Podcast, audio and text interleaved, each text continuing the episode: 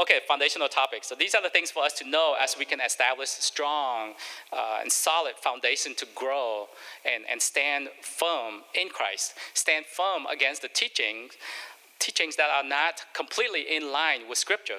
You stand firm against teaching of man and stand firm against the attack of the devil, which we know who is prowling like a roaring lion, looking for someone to devour, right? We know that from 1 Peter 5:8. So as we have strong, solid foundations, we can stand firm and rebuke the lies and the doubts and the fears that may come from the devil.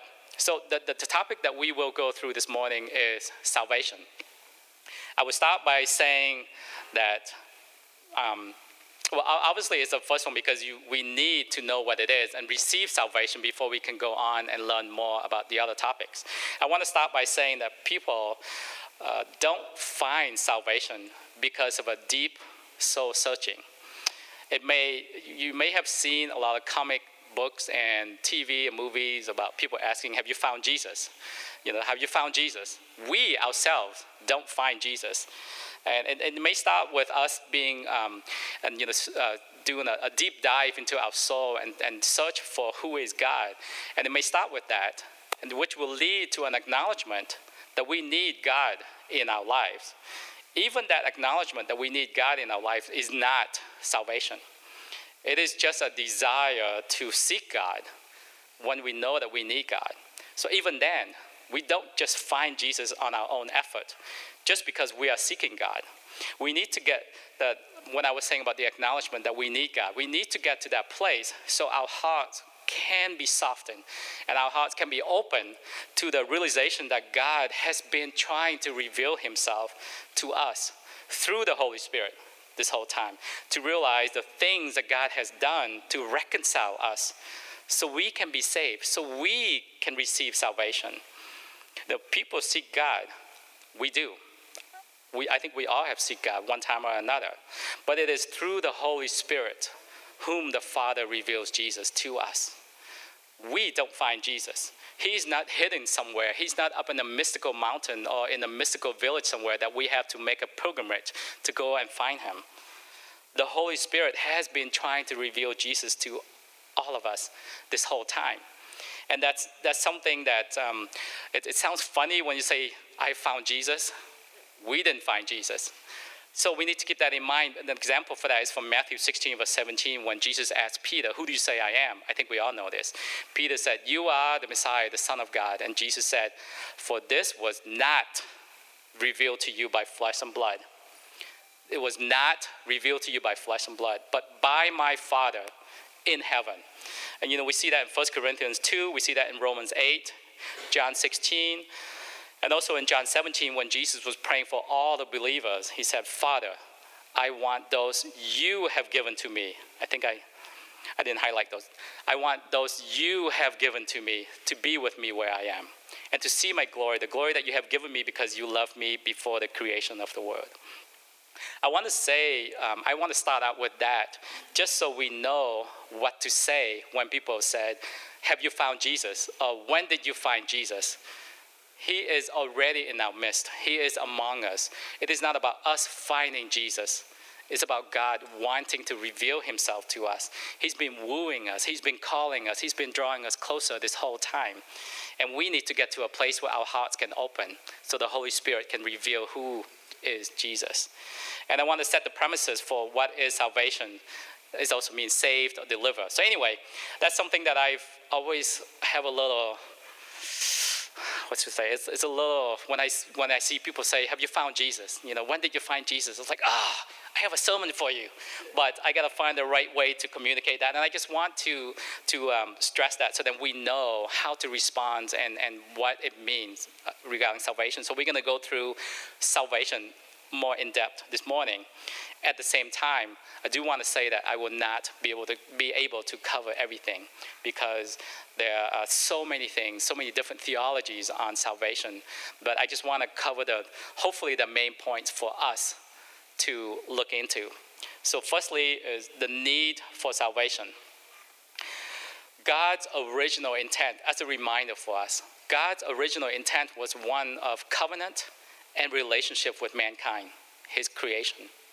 However, one disobedient act in the beginning, it was enough to cause sin to enter into the DNA of mankind, which is why we need salvation or saving. Salvation or saving, it means the same thing, because of that one act of disobedience, which is why we need just one single act of disobedience.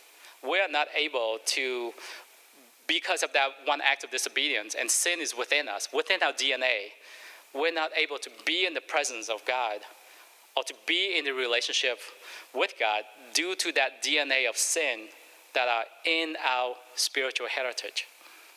Without Jesus, we will not be able to be in the presence of God, because God is perfect. He is holy. He is without blemish. So nothing short of perfection can be in his presence. We see that in Isaiah 59, so, but in your iniquities have separated you from your God.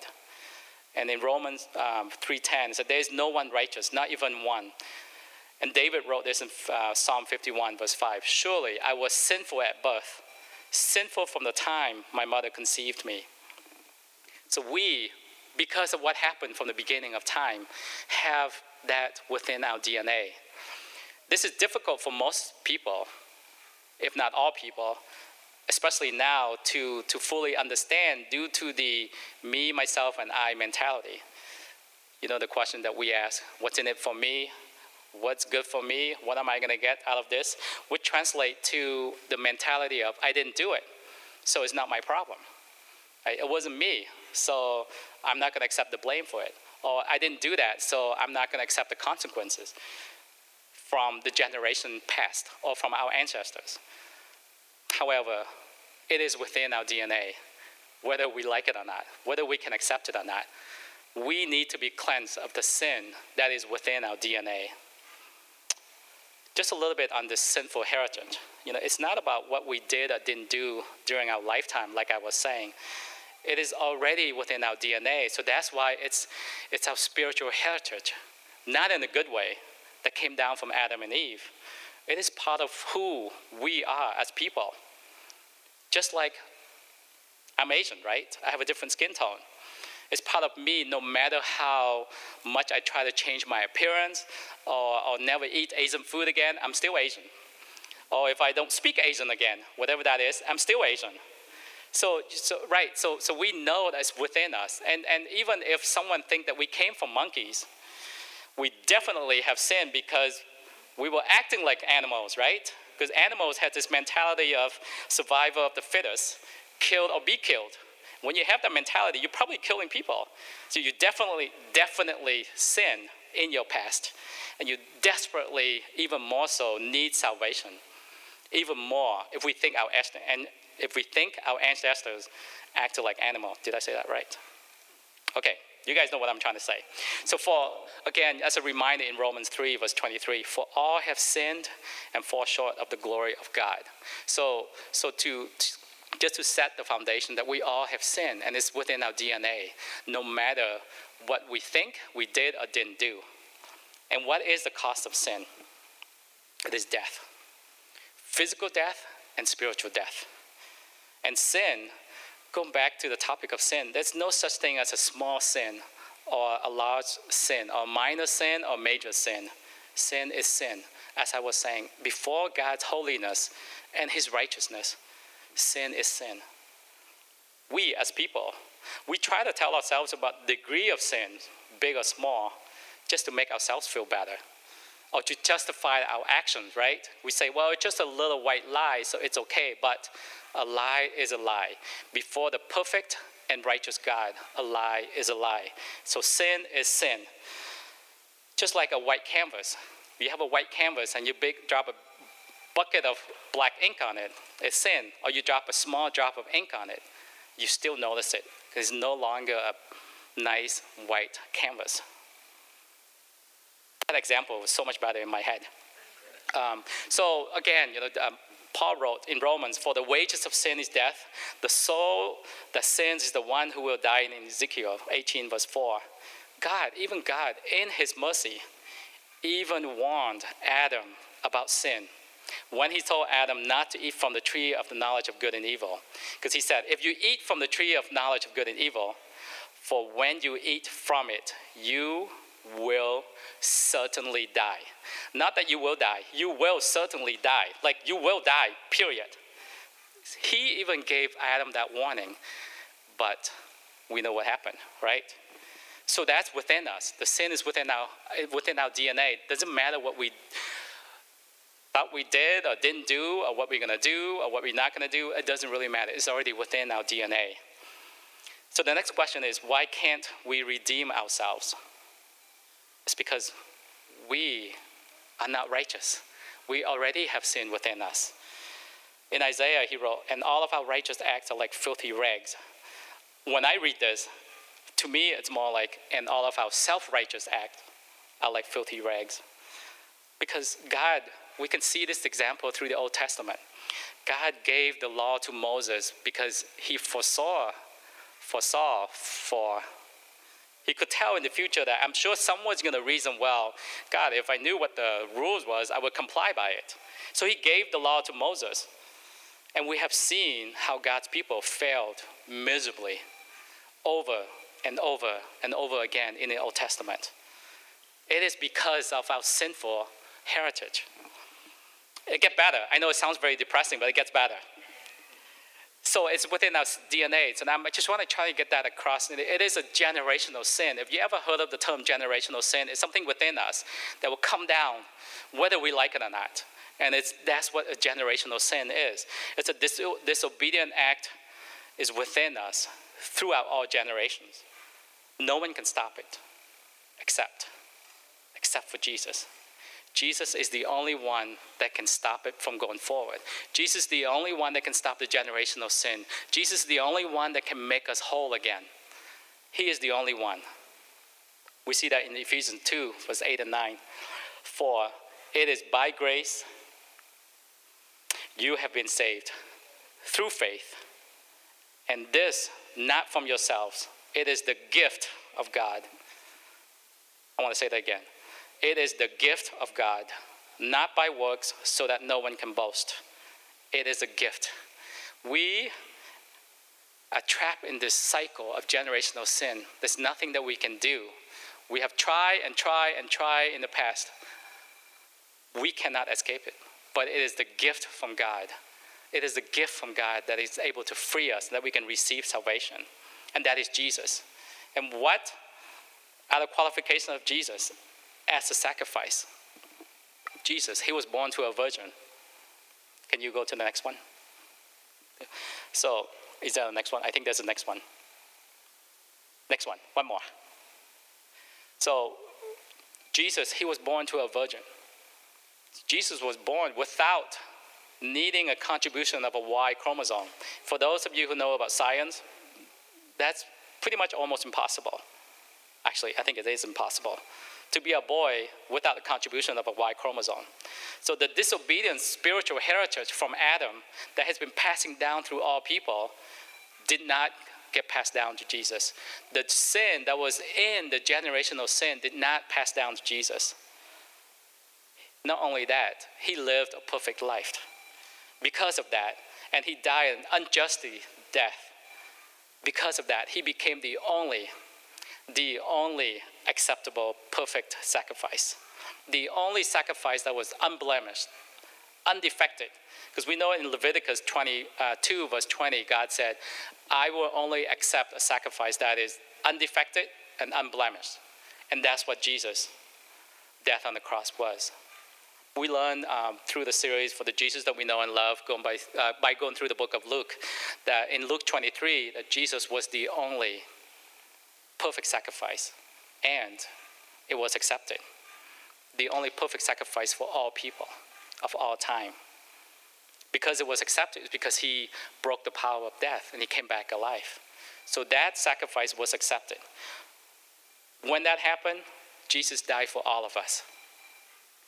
When I say all of us, I mean all of us, not just people in America. All of us. See, all can be saved, but not all accepted to be saved. God's desire is for all to be saved. He died as a perfect sacrifice for all people throughout the history of mankind. We see that from 1 Timothy 2, verse 4. God who wants all people to be saved and to come to a knowledge of the truth. We also see that in John 3, verse 16, where God sent his son to die for the world, for everyone. Everyone can be saved. So how can people be saved, or how can people receive salvation? By two things. Can you go to the next one? By two things, repentance and faith. Repentance and faith. Repentance is about changing of one's mind.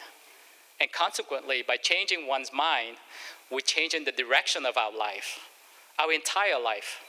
Not repentance is, some people tend to think that it's just a state of remorse or just a feeling sorry for yourself. But repentance actually means a changing of one's mind, changing one's life, changing one's how one makes decisions, recognizing our sinfulness and deciding to live differently, deciding to live according to God's revealed will for his people. And the second thing is faith. Is as we repent, we gotta have faith that Jesus Christ is our Savior. It is only in Jesus and him alone. He is the perfect sacrifice. That faith in that. We can see from Acts 4 verse 12, that salvation is found in no one else, for there is no other name under heaven given to mankind by which we must be saved. Jesus is the only name. And also in Romans 10 verse 10, for it is with your heart that you believe and are justified, and it is with your mouth that you profess your faith and are saved. And that's what it is in order to receive salvation, is to repent and have faith in Jesus. And how do you do that? It's just believe in our heart and profess with our mouth. And that's how we receive salvation. Salvation comes through repentance and faith in Jesus. It brings us back to be in the original relationship with God. You know, as we know, when Adam and Eve was walking with God, that's what it was meant to be. We are meant to be in the presence of God, but because of one disobedient act, we were not able to do that. However, by receiving salvation through Jesus, we can get back into the relationship with God again, and to be with him, and to be in the way that we were created to be. As we confess with our mouths and believe with our hearts that Jesus is our God and Savior, we are covered. Or the term that people use a lot is we are cloaked. We're cloaked in the perfection and righteousness of Jesus. Therefore, when we stand before our Heavenly Father, he only sees the perfection and the righteousness of Jesus. That's why when we believe and have faith in Jesus, when our Heavenly Father looks at us, he no longer sees us, our blemish and our defectiveness, but he only sees Jesus. That's what he sees, and that's what it means to be saved. That's what it means to receive salvation. Our sins, all of them, generational sins, small sins, big sins, sin that we committed in the past, sin that we will commit in the future, have all been forgiven through the blood of Jesus. That's how amazing it is. Through Jesus, through our faith in Jesus, we have been deemed righteous by our Father. That's an amazing God that we worship. Just like it came through in the worship this morning, God is caring for us for the little things and the big things. He's not just a distant God. He comes and he died on the cross for us. Jesus died on the cross for us so we can be reconciled with our Father again. That is an amazing God. That is a God that is worthy of us changing our lives and making decisions for. So salvation is an understanding that all people are born sinful, and only through Jesus we can be redeemed. Through Jesus we can be saved or be restored back to our original relationship with God. I'm closing it now. I'm almost done. So it's a gift, and it's a remember that it's a gift from God. It's a gift that is something that cannot be earned. It can only be received or declined. It cannot be earned. Just as in Ephesians 2, verse 8 and 9, it said, it is not work, so no one can boast. It is not, no one can say that I deserve more righteousness than you. No one can, because it's a gift from God. That's how we receive salvation. It is through Jesus and Jesus alone. So it's important for us to know about salvation so we can be thankful and grateful for it. That's why we worship him, because we're thankful for what Jesus did. We're grateful for what he did, because we were trapped in this cycle of generational sins. We were subjected to death, and we were under the influence of the devil. However, through God's unmerited mercy and grace, we have received salvation. We can receive salvation. We are free. We're free from our sinful heritage that came down from the beginning of time. We have been rescued, if you want to look at it that way. Rescued. We have been freed from the spiritual control of the devil. Under the dominion of the devil, it is all about mistrust, selfishness, self-righteousness, anger, hate, control, legalism, deceit, and manipulation. And I can go on and on and on and on. These are the things that we see in our day-to-day lives. It's because when people are not accepting the gift of salvation, they are under the control, under the dominion of the devil, and those things will come through. That's why we're so thankful and grateful for the salvation, for our salvation through Jesus. Jesus called us to advance the kingdom, right? Through making disciples. This means sharing the gospel to others. But the reason we talk about salvation, I want us to know that we do not take on the burden of saving others. We cannot save anyone. Only Jesus can save. Only Jesus can save. We cannot save anyone. Did I make that clear? We cannot save anyone. Only Jesus can save. But we can pray. We can pray for God to reveal himself to them. Them meaning our friends and our family, those that we're trusting for them to come to the understanding and the revelation of Jesus is our God and our Savior. And so pray for them, and number two, share with them about the gospel. Paul wrote in Romans 10, verse 14 and 15. We can pray for them, but if they don't know who Jesus is, it doesn't really matter. So, therefore, that's why Paul wrote, how then can they call on the one they have not believed in? And how can they believe in the one whom they have not heard? And how can they hear without someone preaching to them? And how can anyone preach unless they are sent? As it is written, how beautiful are the feet of those who bring good news. Pray for salvation for them, that the Holy Spirit will reveal Jesus to them, and share the gospel. Share the gospel to those God has put on your heart, and trusting that they are in a place of deep soul searching. They are in a place of acknowledgement that they need God. So as we pray for them, the Holy Spirit will come down and reveal Jesus to them, and we share with them about the gospel, the who Jesus is. So both in the spiritual and in the practical. Pray for them and share the gospel. And I think it's appropriate for us to start this foundation series with this topic. It is the beginning of life as a follower of Christ. It's the beginning as a disciple of Jesus Christ. It's what people refer to as being born again. And I want to encourage all of us, myself included, to daily rejoice in this incredible gift of salvation, this gift of eternal life, because the cost of sin was death. For this physical and spiritual, right? Now that we have salvation, we no longer have a spiritual death. We have eternal life. We have an eternal spiritual life. No one can ever take it away from us. Ever. Period. No one.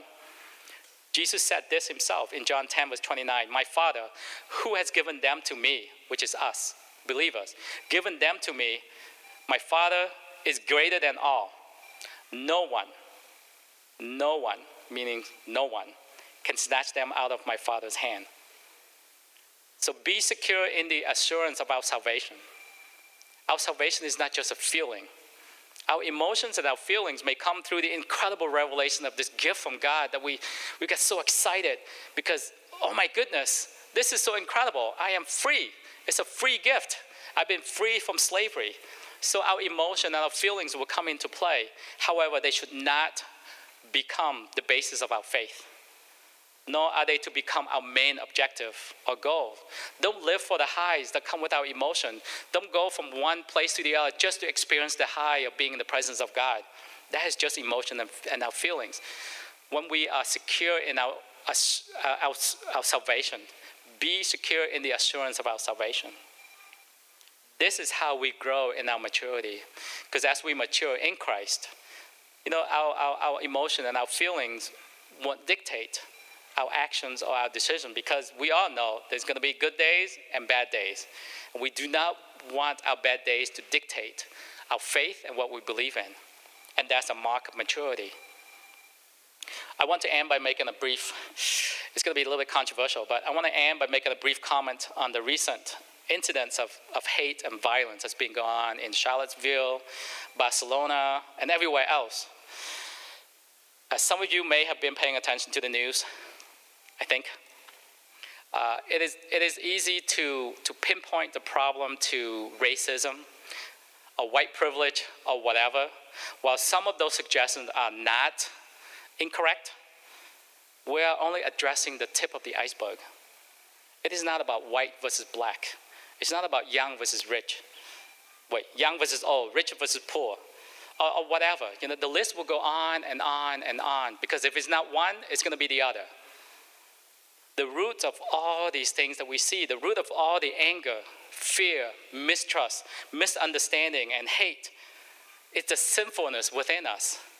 If we go back to what we talked about, the dominion of the devil, deceit, manipulation, selfishness, control, hate, anger, anxiety, fear, that's where it's coming from. Those are the things people will always have when they are under the spiritual dominion of the devil. And those incidents and the violent incidents will always happen if they don't come to know Jesus. It is, unfortunately, it's mankind's spiritual heritage, sinful spiritual heritage through Adam and Eve's disobedience. It is the sinfulness within us when we don't have relationship with Jesus. Now, more than ever, there is a greater need and more desperate need to share the love and goodness of Jesus Christ, right? There's a greater need of salvation for people everywhere. As we can see, there's a heightened number of incidents of hate and anger and frustrations. We need to be reminded the burden of other people's salvation is not on us, because we can't save anyone. But the urgency to share the gospel, to pray for salvation, is much greater now than before. So I want to encourage everyone, myself included, don't stay silent about Jesus. As I was preparing this, I realized salvation is such an incredible gift that I am so thankful for, that I am very grateful for, but I want everyone else to know. So don't stay silent about Jesus. It is through the love of Jesus that people everywhere that can overcome hate and anger and prejudice and misunderstandings and fear. It is through the love of Jesus that rescue people from the dominion of the devil. Don't let the weak love. Don't let the love that is not knowing right from wrong love. Don't let the passive love be the voice of reason. Don't let the love that is do whatever you want as long as it makes you happy be the voice of reason. Look at what happened when Adam was being passive. When Adam said, well, do whatever you want as long as it makes you happy. Look what happened in the Garden of Eden. That is what I call a passive love. That is a weak love. When that happened, look at what happened. That became mankind's heritage, the heritage of sin, when we follow and we let that be the voice of reason. Tell people. Pray for people. Tell people about this amazing, strong, courageous, and sacrificial love of Jesus. He died for all people. He died for all of us. Again, all people, meaning all people, all races, all socioeconomic background. Tall, short, big, small, whatever. Tell people about the spiritual heritage that is in Christ. That's what we want to tell people. That there is a spiritual heritage in Christ instead of the sinful heritage in mankind. Tell people about the spiritual heritage in Christ, that strong, courageous, amazing sacrificial love of Jesus. Let the love of Jesus be the voice of reason. Let that strong, courageous, I don't want to say aggressive, but proactive, sacrificial love be the voice of reason for all of us. That's more of a reason for us to pray for salvation and share with people about who Jesus is.